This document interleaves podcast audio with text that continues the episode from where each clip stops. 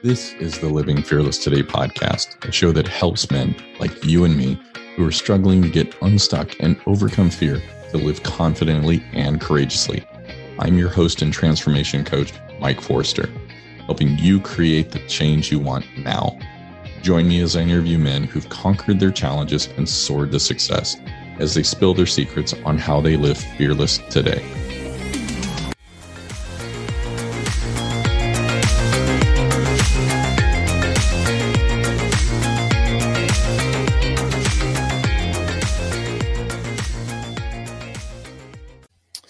Hello and welcome back, my friend. Man, this week I'm joined by Jonathan Field. And Jonathan has like gone through transformation. We're forever, you know, making these changes, adjusting, growing, looking for the, the better version of who we can be in our life. And so, Jonathan, you're going to hear from his story that it's filled with hope, that it's filled with you know, working through despite the fear, despite the challenge that we're facing right now, that he kept looking for that better direction. And for him now, you know, he's doing coaching, helping, um, helping to find that transformation, that identity shift that if we hold on to the past, it's an anchor keeping us back. He is providing the coaching and the, and also speaking on how we cut those anchors, those ties that are holding us back to experience that freedom that's available to us once we continue to push and grow and put in the work to bring about that transformation. So, Jonathan, how are you doing today, my friend? I am doing great. Thanks. Absolutely. I appreciate you joining me. Um, hey, can we start off with what does life look like for you to say on the professional side? Sure. Uh, I have recently embarked on a mission of helping men overcome toxic habits and uh, establish resilience, really focusing on identity. Um, this is through speaking and personal one on one coaching as well as group coaching. Awesome. Um, and then what does it look like for you on the personal side of life? personal side of life is a little bit more established. um, thank God all these brand new things aren't happening at once that could be a little bit overwhelming, but uh, personally, awesome. Uh, I, am a father of four, multiple, more children, um, nine kids altogether, if you count um, children that I've raised. Um, but I have four kids at home from four years old to 12 years old, almost 13. And um, yeah, personally, it's amazing. Got an awesome Very wife. Cool. And uh, yeah. Awesome. Very cool. Um, so having nine children, like what's the biggest? I've got four. And I know the challenge for me was they were all unique, right? None of them were the same. Is that like the same that you've experienced or like what do you see like as your biggest challenge raising nine children? Wow. Well i didn't raise all of them um, eight i've raised seven from the time they were children. Um, i was estranged from my my first son from my first marriage for quite a while but we are back together now. So i was with him till he was three. But yeah um, as far as personalities they're all different um, some of them, some of them, uh, the majority of them, techniques work. The same techniques will work on them. Um, but then you get one here or there that, you know, the things that worked on the other ones don't work on them. And, uh, so yeah, it, it's amazing how, how different they are, but they're all, um, it's a blessing to raise them all. Like I love being a dad. That's, that's been like the biggest dream of my life to be a father and and the most fulfilling. Yeah, absolutely. I agree. Um, well, let's let's jump back and and talk about some of the things that you know you've you've changed over, you've transformed, you've worked through, right? Um, you know, speaking about like changing our identity and re-identifying who we are and, you know, like letting go of the past. Let's start from there and then understand like how you've done that. So, um, can, can you take us back to like what were some of the challenges that you overcame? Um, you know, like way back when. We'll we'll talk about the more recent stuff, but let's go back and and talk about some of the challenges you overcame on the initial um, part. Yeah, um, Mike, way back when, the first major challenge that I had to uh, overcome and get past was the loss of my my brother Jacob. He was three years older than me. Um, I actually dropped out of high school when I was 17 to go with him to follow the Grateful Dead around the country. And so we, the Grateful Dead was this band that, that toured all around the country. And, and this was, this just happened to be their last tour, um, summer of 1995. And, um, he ended up, we, we made a pact with each other that we would never put needles in our arm.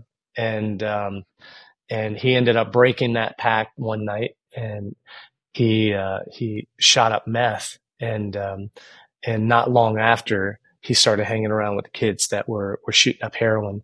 And he was 3 years older than me. He was he was like my hero all my life growing up. My dad wasn't around so I latched on to Jacob and you know it's not really good for uh, a little boy to have uh, another boy as his hero you know so the only time I ever got a pat on the back and a boy was if I was doing drugs, sleeping with women, or fight if I beat somebody up. Mm. Um, you know, but I was really close to him looked up to him for everything. I wanted to be just like him. He was a really charismatic um, guy, and uh, and a lot of people followed him and loved him. And he happened to be my brother, and uh, so uh, so yeah. Right before he turned 21, uh, right before I turned 18, he ended up overdosing and uh, he passed away, and and that was like the biggest shake of my life up to that point. So so yeah, that was a that was a huge thing for me to overcome because I was, you know, all my life I looked up to him for everything.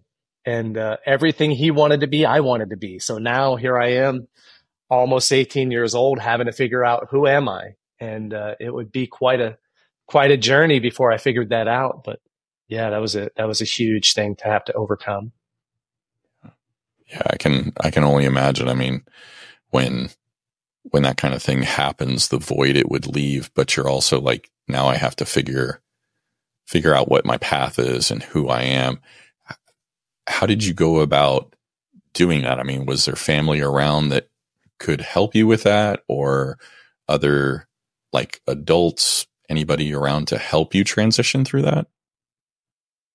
Well, at that point, I actually became a Christian and, uh, I, all my life I had prayed to Jesus. You know, uh, in fact, my brother, when I when I left with him to start traveling around the country, he told me he said, "Hey, you know, we're he's like we're we're having fun now." He's like, "But I want to one day I want to get married, have a family, start going to church." We had never gone to church, but this was an idea that that he had had that he wanted to have one day, and and so that was the plan.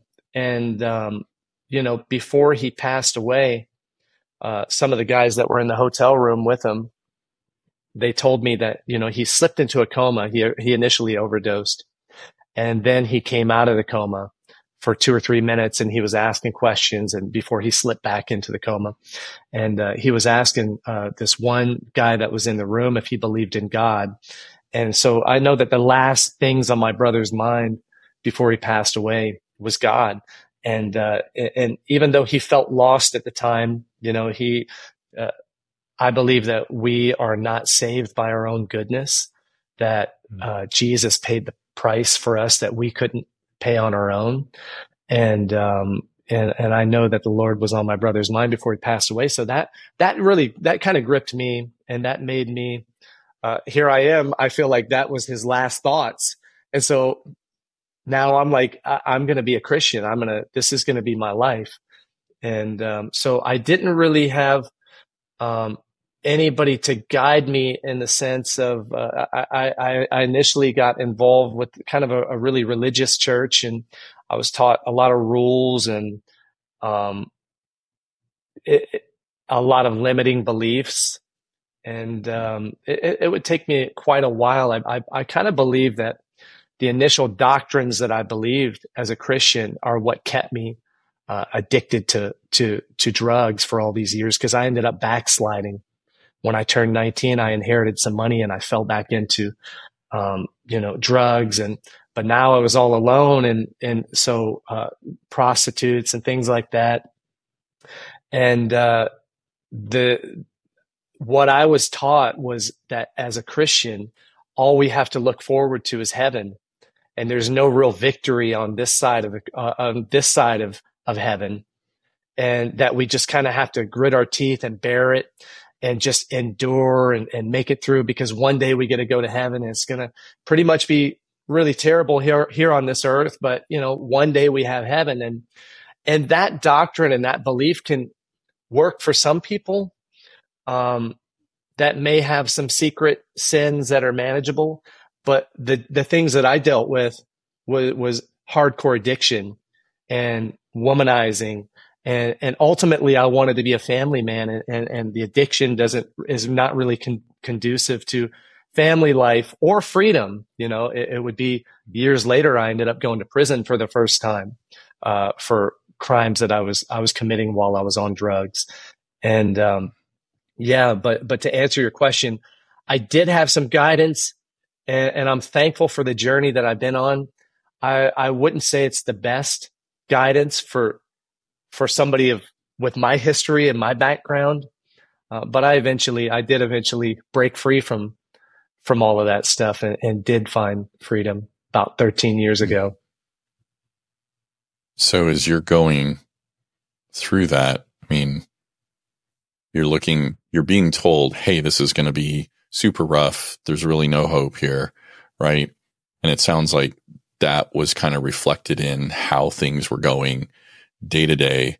Uh, doesn't sound like there was too much in the way of like relational support. So you're kind of navigating this solo. Is that right? I was involved in my church. Um, and, but you know, I was, maybe, it, maybe it was me, maybe it was the culture of, of the, the church that I was involved with. I, I ended up when I, when I got this this money and I started like falling back into sin. It, it, it, became a secret thing for me. So I had this double life going where I had a church life and then I had a when Jonathan's all alone life that that is too shameful to talk about with anybody.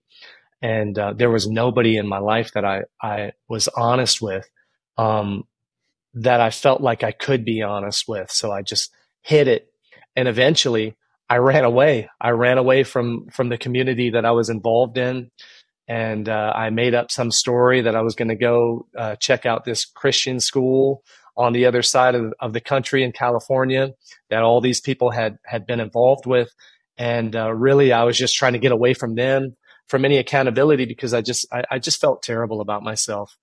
Uh, I can I can say I've been through a lot in my life, but this was a time in my life that I'm speaking about right now when I was 19 and 20 that I the shame, the guilt, um, the hatred for myself, the disgust with myself was at the highest. Like, like I, I just believed that God tolerated me. I didn't, I didn't understand that he loved me and that it wasn't based on my performance. And, and I had never been really taught about God's love, or at least I didn't have a revelation of it to where I, I could come to him no matter what, even in the midst of my sin, that he always accepts me and that he loves me. And, and so because I felt like he just tolerated me, and he was disgusted with me. That's how I, I felt about myself. Or it could be that I felt so much that way about myself. He had to have because he sees everything and he's seeing these things that I'm hiding from people and everything. My light, I'm like naked in front of him and, and, uh, and he sees all of that. And so I just didn't think there was any way that he could love me. And so, yeah, that was, that was rough. I mean, suicide was on the table at that point. Mm. And this was when I had money. I had money for the women. I had money for the drugs. Every time I quit using drugs back then, it wasn't because I, I ran out of money like a lot of people. It's like I had the money. I just realized how empty and unfulfilling it was. I had up to that point between the time my brother had passed away, between 17 and 19, I had some genuine encounters with God. I had experienced God's love. I had experienced um, fulfillment in that and knowing my creator and uh, and anytime I went back to those old things, I just felt terrible. it was after I became a Christian that I, suicide, like I thought about suicide, um, because I just, those things that I used to find so much fulfillment out of did not compare to what I had experienced in my relationship with God. So how did you move? Like, well, we can think that we're the only ones going through a, you know, what we're experiencing, right? That shame, that mm-hmm. self hatred, loathing, lack of worth, right? We don't see our value and we're hiding it be- because we're feeling shame and guilt. How did you move through that? Because you're living that double life, that hidden life. Then you go to, you know, jail how did you transform out of that to where it's like, no, this needs to be addressed? I, you know, I'm choosing not to step back into this cycle, this downward spiral that, you know, the action medicates and removes the stress, but then I feel more shame and guilt and it just compounds and piles on. How did you move out of that? It's kind of a journey, but, but I will say that the first major decision I made in my life was I was not going to fake it and lie anymore. Uh, and, and, I'll, I, I got married when I was 23 years old. And uh, immediately um, after that, my wife, my ex-wife and I, we, we planned to have a son or, or, to have a child. And so as soon as we, we went for that and that was the goal within about a month, she was pregnant and, um, we had my first son and, um, his name, I named him after my brother who passed away to carry on his name, Jacob Lee Field. And uh, something came alive in me that I had never known that I could love somebody like this. And, um, you know, it, but I still had this like little, and I will kind of say little comparatively to how it had been in the past. But while I was married, you know, I didn't know how to deal with stress uh, while I was married to my ex-wife. And if we'd get into a fight or if things were really stressful, I would go and I would, uh, I would score some meth and I would go do meth and I would never like disappear for days or weeks at a time. In fact, um, I would come home and I would act like I wasn't high and I would literally lay in bed next to my ex-wife all night and fake like I try to fake like I was sleeping. Um, and the reason why I would do that is the times when I would want to just be honest with her and share with her. And, and the times where I was just like, man, it, it eats me up inside. I'm, I do not want to live a double life. I love this per, this woman as much as I knew how to love her, um, back then. And I, I didn't want to lie. And so I would confess to her, Hey, I went and I got some meth today and I did that. She, um, she would just be so judgmental and now, now keep in mind, her and I, in the beginning of our relationship, we did meth together. But as soon as she got pregnant, she, she was amazing at this. I will, I will say is that as soon as she found out she was pregnant, she quit and she never, she, uh, had vowed to not touch it again. For me, it wasn't so easy. I had, I had every once in a while, I would just go back to it.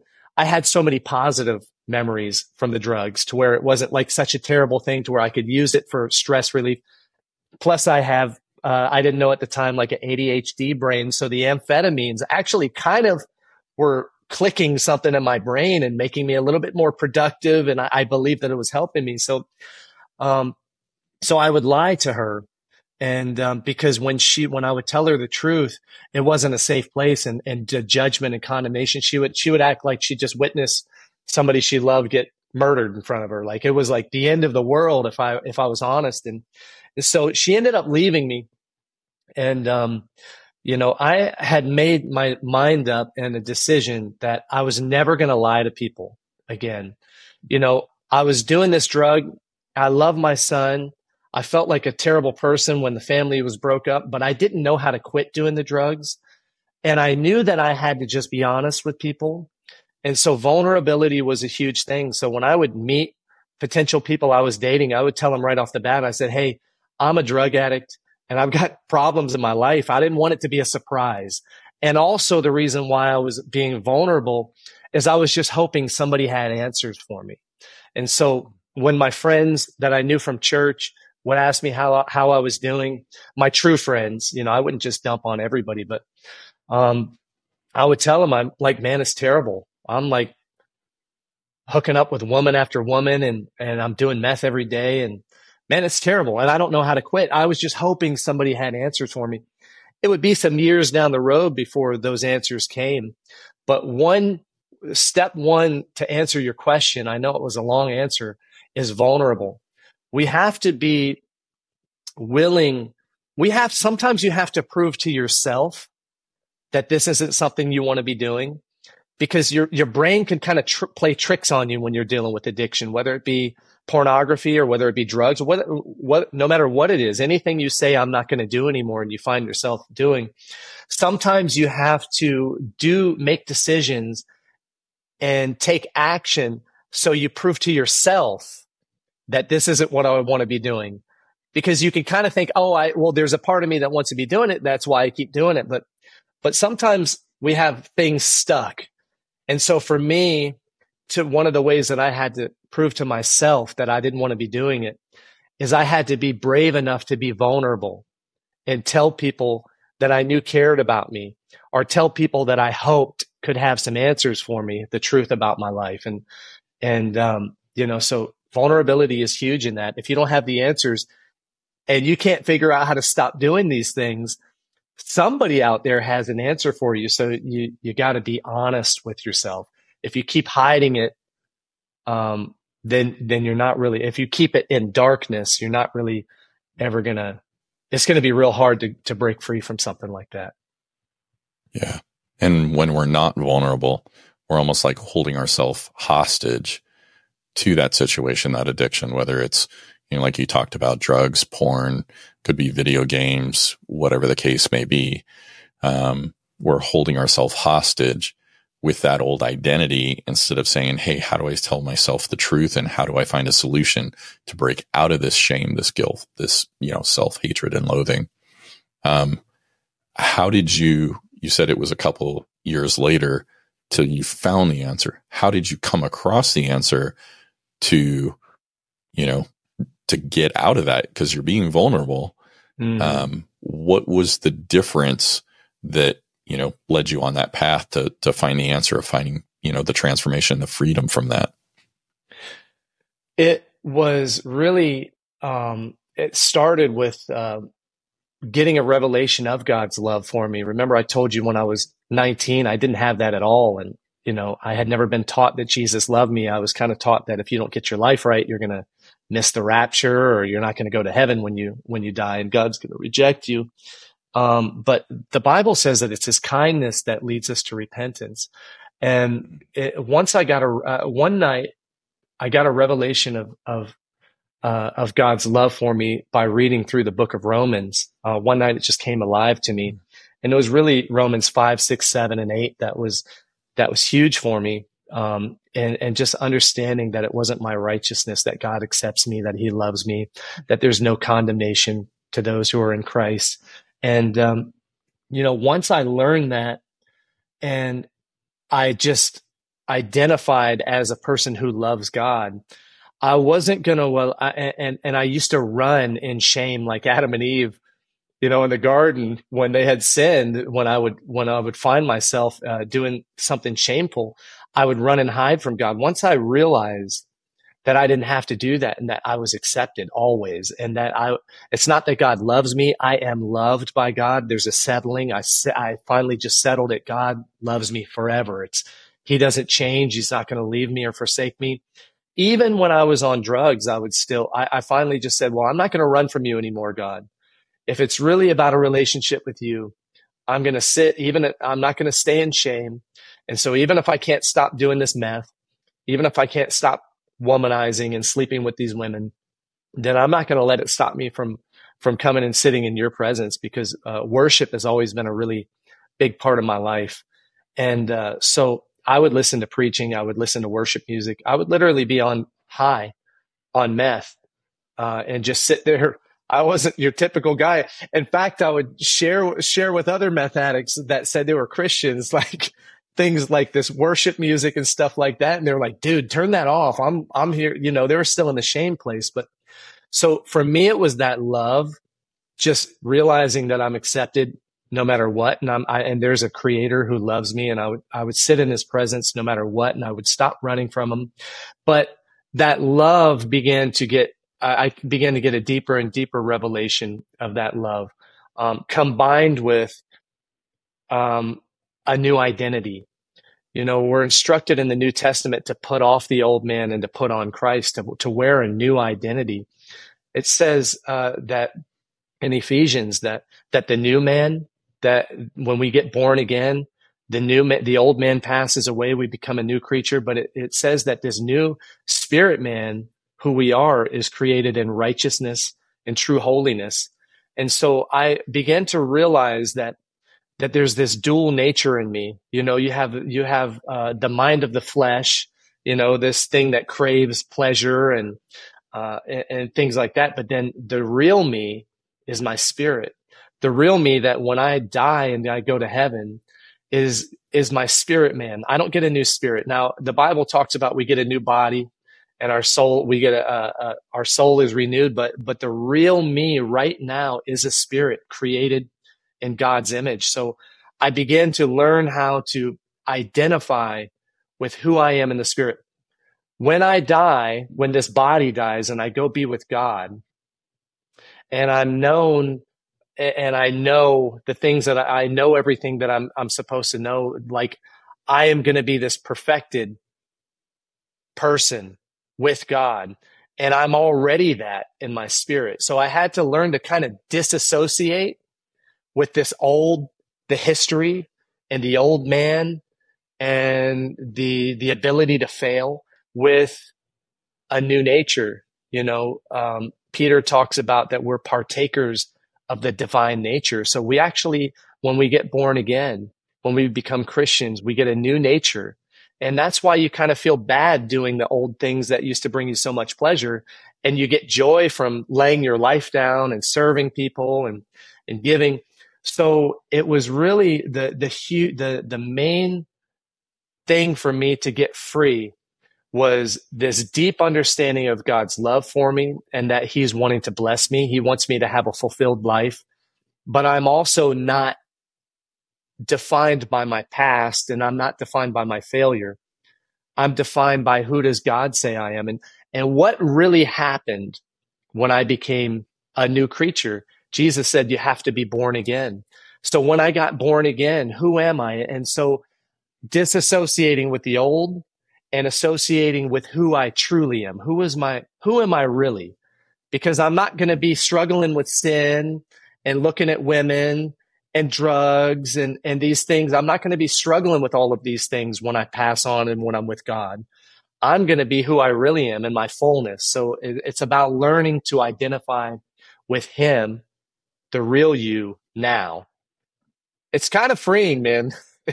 it's pretty amazing because I'm not that guy. I don't have to be ashamed about that. And the truth is, as long as I'm in this body, I'm always going to have this inclination to do things that I'm not supposed to do. That's okay. We all do. Jesus was tempted in every way. That's what the Bible says. He was tempted in every way, yet he was still who he was. He's still perfect. He's still righteous and holy. So just because I'm tempted by that, or even if I happen to fall into that stuff, I don't define myself by that anymore. I define myself as one with God, created in his image. And the truth about him and his nature is the truth about the real me. I know that was a long answer. I hope that, no, that's, I hope it made that's sense. good. Absolutely. Um, so oftentimes people can look and go, Hey, you made a decision like this and they will expect like, Hey, I'm supposed to be perfect. You know, like I'm not going to make mistakes. There's not grace for themselves. Right. So I could look at you, Jonathan, and say, Hey, you did this. And I would extend grace. I'd be like, okay, cool. No worries, Jonathan. But that self, um, you know, like when we go through that stuff, it's also, you know, oftentimes like this cruel, self critical judgment, right? That grace is not there. Um, so, you know, it's like looking at yourself to be perfect when that's not the expectation that we place on others. as you're going through this transformation, you know, you're, you're changing your identity of who you are. Like, did, did things continue to grow or, you know, like, um, like were there any more challenges or it was just a smooth road you know once you're like hey this is my new identity. I mean like we'll, we'll, go back to that honesty and you know just that that vulnerability. I mean like mm. what how did things progress from there? You know i will say that it was uh, once i got a hold of this i spent a short mentorship with this this pastor that i would listen to on youtube when i was on meth and um, his name is Dan Mohler, and um, he I would follow his website, and uh, he would post like new places where he would speak, you know, the audio from it and stuff like that. This was uh, around 2010, and uh, he opened up a school called the School of Kingdom Living, and it was basically just like two or three hundred bucks. He said he doesn't care about the money, just charge enough to keep the lights on and stuff and the church while he does it. And so about 15 or 16 people showed up and, and I got to go there and it was pretty much, it was free for me. I knew within the first week, once I grasped this, once it made sense to me that it was about identity and how to, how to by faith believe in an identity that I can't see, taste, hear, smell, or feel. Um, you know, it's, it's by faith. The spirit man doesn't, you don't really feel with him. You know, you don't, you don't, you know, so, so it was learning how to walk by faith. I, within the first week, I knew I was free. I, I, I knew I was not going to do meth anymore. I knew it finally clicked that I can, I can literally disassociate myself from this old guy. Uh, yes, I can learn lessons from him, but that's not me. I'm not identified as a drug addict. I'm not identified as a convict, as a failure, as, you know, um, I quit. I think I threw my cigarettes out the window. I was smoking cigarettes at the time when I went to the school. I threw those out the window uh, one day within the first week, and I just knew I was changed, and um, and everything was going amazing. Like it, it, went really well. I was just learning how more and more to reaffirm every day, daily, put on this new identify, uh, new identity, and identify with this new man um, and, uh, you know, I immediately uh, got married within the first month. This was 13 years ago. Um, my wife and I ended up having our first daughter um, shortly after that. And then three more kids happened. Started a business. Everything was going amazing. Um, bought a house. For the first time in my life, I was responsible. I was able to like keep a job um, because I didn't have this meth thing that would pull me. And there would there would be years, there would be three four months that I'd be clean. One, it, there were a couple times where it had been more than a year, but I would always find myself going back to that.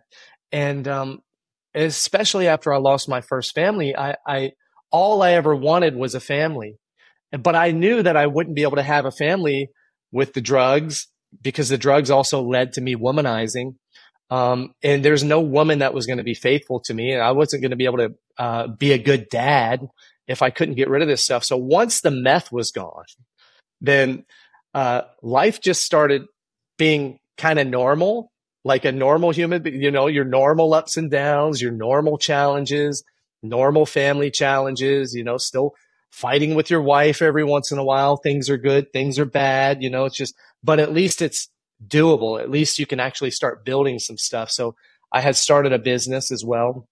And uh, again, I said we bought a house.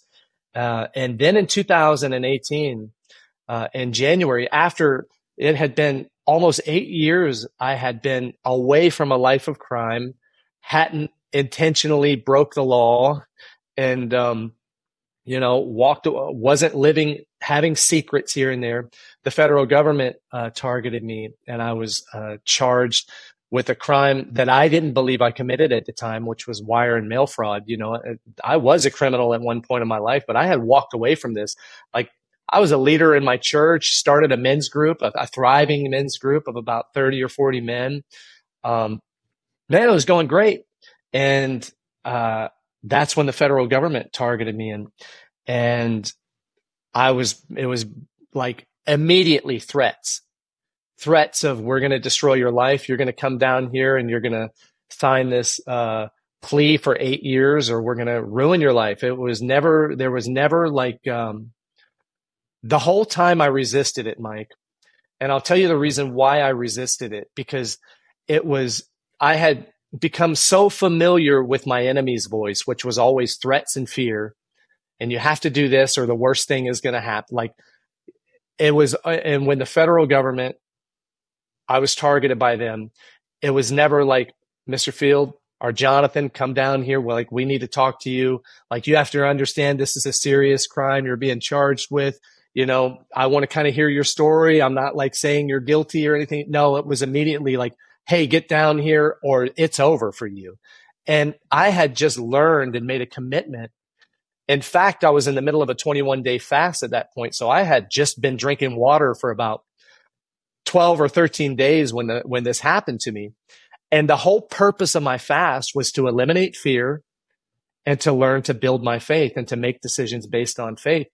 And the whole, every, their whole tactic was threats, fear. It's over for you. And so I was just like, no, no, I'm, I'm gonna, I'm gonna trust God that my hand, my future is in his hands and I decided to fight the government. And um, I I was somewhat naive. I believe that I it was like, oh, this is all going to be cleared up. You know, like I was laughing about it. The feds raided my store, put me on the news in my town, and um, I'm like, I was just so much in a place of faith. I said, no, this is all going to work out. This is a misunderstanding. Well, it didn't end up being that way. I, I ended up losing the trial, and I got sentenced to five years in prison. And um, and, and the whole time, even towards the end, before I was found guilty, um, I had said that, and I just had learned so much about God and his plan for my life and that he loves me and that he's on my side and that he has uh, dreams of a, of a good future for me, a prosperous future. So I said, even if I lose this and I end up going to prison, God is going to work it for my good. I'm going to end up being able to, I'm going to have to go through something that's terrible and something that's hard, but it'll be more ammo for me to be able to help people that are struggling. It's more experience of going through something horrible to where I can give people hope when they're going through that. So I just kind of went through, I, I went through the whole circumstance with best case scenario, even if I have to go through some hell. And, um, we had just had our, our last son, Leonidas, and um, when I was found guilty and sentenced to five years in prison, he was three months old. And so they gave me a month to get my affairs in order. And um, the night that I got sentenced, um, I went downstairs and I told uh, my six and eight year old at the time, Ziva and Isaiah, that I said, hey, I said, hey, I'm going to have to go away for a long time, and um, God is going to bring us back together again. It's going to be awesome again but it's going to be really hard. And I'm going to miss you guys and we're going to miss each other. And it's going to be really difficult, but we are going to be back together and everything's going to be awesome again. And I told them that multiple times, you know, got down to a week. I said, guys, in a week, I've got to go away. And it's going to, you know, we're driving down the road, we're laughing and I stopped and I'm just like, I don't want to, I don't want to be traumatized you know, I, I want to let them know and get them prepared for this. So we're laughing, having a great time. And I remember just stopping uh, and, and, and just telling them, I said, guys, I'm leaving in a week and it's, it's going to be really hard, but God is going to bring us back together again. It's going to be amazing. We're going to have each other again, but just know we're going to really miss each other for the next long time. And, um, yeah, the night before uh, I ended up having to go self surrender, my father came to pick me up, and, uh, and and he came and picked me up at about five in the morning, and my wife and I we just woke everybody up, all the kids. We had the baby, Seraphina at the time, she was two. Isaiah and Ziva were all in the bed just cuddling, and and um, I just told them I I you know I said I'll see you guys soon, and I just had faith. I stayed in faith in that moment. And, um, I kept a positive attitude, but it was hard, man. And, and I just went and I'm like, I'm about to have to go through something really crappy, but God is with me and I'm going to learn something and I'm going to do everything I can to make the best out of this situation. And um, yeah, I did, and uh, I ended up going to prison, and and it was terrible. It was not fun, but I learned some things because of my mindset, because of just my understanding that you know uh, I I realize it's my fault. Like I'm not a victim. The like I should have been running my business differently.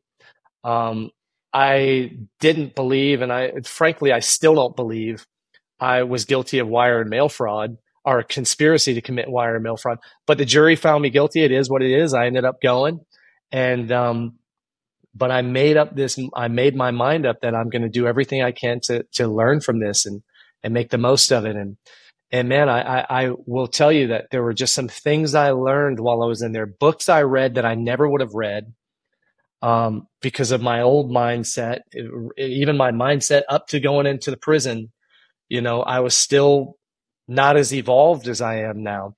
And if I wouldn't have gone there, then my relationship with my wife wouldn't be as amazing as it is today. Um, I learned things, I read some books, um, and I grew in there to where honestly, I would, I wouldn't, I would go through it again knowing what's on the other side of it knowing what's on the other side as far as a thriving relationship with my wife and um, and just learning and getting the experience that I learned. But it was terrible. But that's when we grow. We grow. We grow when it's hard. We're all seeking comfort. We're all seeking the. We all want to be comfortable, but you don't grow when you're comfortable. You don't.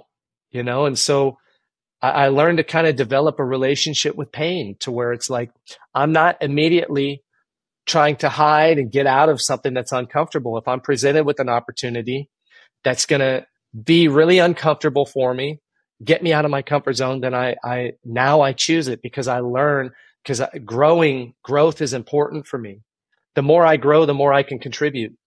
So, um, yeah, it was hard, but I learned so much from it. And, uh, everybody else around me was hopeless. And I was the weird guy in there that just wasn't wasn't going to let myself get depressed. Yes, it sucked, but I had, but God was there with me, you know? So. So you said there were like a lot of, you know, you read books in there to help change your mindset and like re identify. So if I'm sitting here, hey, Jonathan, I've just lost my job. Um, you know, I'm behind on my bills. I'm struggling with the relationship with my wife. What are some books that you you read during that time that would help me, you know, stay in that positive mindset like you were in that you know you're staving off the fear you're not succumbing to it and being like the rest of the the the population in there and even what we see outside right it's normal to be afraid when stuff like that happens what are some books that you read that helped you to stay in that elevated mindset and stay strong, not just for you, but for your family? Yeah. Uh, Mike, I, I will, and real quick, I will even say that it's very abnormal when threats are being thrown at you, especially by the federal government, to not be afraid, to reject that. Like I was, that's not normal. I, like I understand I understand why people make decisions out of fear. For me, I just made a commitment to myself before that all happened that I was never going to make a decision based on fear. And I'm going to make a faith decision. Um, as far as books, I, I can't really name specific books, but but I can tell you there's things that I've learned along the way, and um, there there there is this idea of extreme ownership. There's even a book about it, which I can't really say that I've read the whole thing, but but it is the idea of taking ownership. And you know, if you're if you're facing that, you know, the job situation, behind on bills, the first step is to be honest and real. If you want to grow, you have to take extreme ownership. You can't, you know, you may have been dealt a bad hand, but you, it, I, think it's really important for us to just get real honest about how we ended up where we are. Like for me, um, though I didn't believe at the time that I, I had committed this crime, I totally see, and I and I still think it's a little, it was a little crazy, and there were a lot of lies that were told about me. um, by people getting on a stand because they were kind of bribed. They they had to make up something about me so that they could get this deal from the government. Um, but still, I'm not a victim. I I see, I look back on it honestly, and I think if you're really honest, especially if God is a part of your life, actually, I'm 100% convinced that if you're honest and you look at your life, you reflect back, you'll see how God was trying to lead you away from that. God's not mad at you. He's not making this terrible thing happen to you. You caused it. There's something that there's a decision you made that got you to this place. And that's okay. Like you talked about, it's not about perfection. As humans, we learn everything through failure. The way you learn how to walk is by falling down over and over again. The way you learn how to ride a bike is by falling down over and over again. The way you get awesome at anything is through sucking at it at first. And so, you know, first off, it's being honest. Um, and then a lot of people think that if they're honest about how, you know, that they take responsibility for it, um, I don't, I think a lot of people are afraid of that because they don't think, they think they have to be perfect. But God has never required perfection out of anybody. There was only one man whose mission required perfection, and that was Jesus. The rest of us, it's not about that. God can work with your failure. Every major person that God has worked through, whether it be through the Bible or anybody that you've really met, if they're honest with you, are going to tell you about all of the failure. And God, that's what grace is. Grace is so amazing to where God was trying to lead you in a different situation. God was telling you, stop playing the video game. You got responsibilities. Our God was telling you, don't spend the money on, uh, you know, going out to eat three times a day at lunch. You know, you have bills that you need to pay.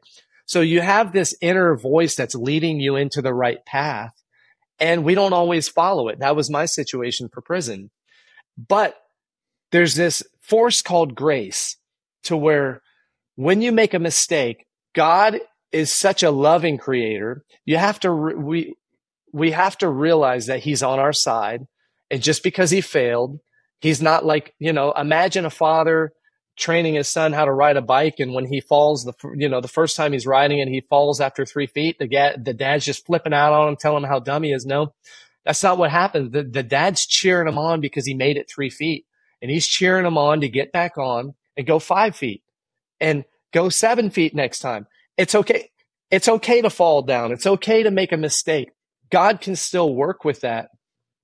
And he can turn something that seems terrible, even because of your own failure, and work it together for your good and for the people in your sphere of influence is good to where you're able to take that story and share it.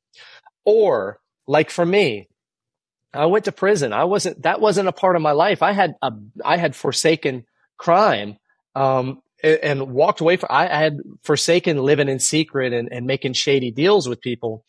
Um, but there are things that I got out of that, you know, knowledge that I got that I never would have read some of these books.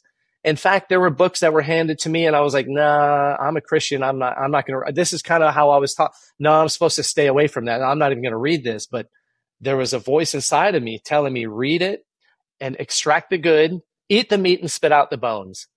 Or, you know, so just get, get what resonates with me out of it. And if it doesn't resonate, just ignore it. And there, in some of these books that I read changed my life and they were not Christian books. They were not, it was, in fact, I, I, there was a part of me that felt like I'm not supposed to read this, but I was led to read it and it changed my life. So, so there's good that can come out of situations. I wouldn't be talking to you today. Um, we wouldn't know each other. I would have just kept on. Con- I would have continued on in my life. I was happy where I was at, you know, uh, but it forced me to grow and, and, and there's a lot of good and there's more good that's going to come out of it. And that's what God is going to do with your situation. Just because you take responsibility and you own up to the fact that it's you that got you where you are doesn't mean that God can't use that and still turn it around. Sometimes you're going to have to go through sometimes you're you you're going to lose some stuff. You know, when you don't do everything you're supposed to do, if you lose your maybe your marriage is your your marriage is going to be over. You know, maybe you are going to lose that job. Maybe you are going to lose that car or your house because of decisions that you made, but it doesn't mean that God's abandoned you. And God can use that thing to grow you and to create a new fire in you that'll take you further than you ever would have you ever would have gone had you not go through that learning experience of falling down on your face and making the mistake. You get back up and you keep going because even though you're limited and in your mind you're limited, you have an unlimited God on your side working on your behalf. And yeah, it, it, it really is good news. And, but the thing is, is God's not going to save us from every uncomfortable situation. He's not, hmm.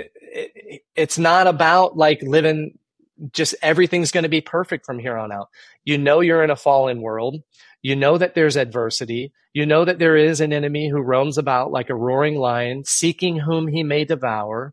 If you're a devourable, he's going to devour you.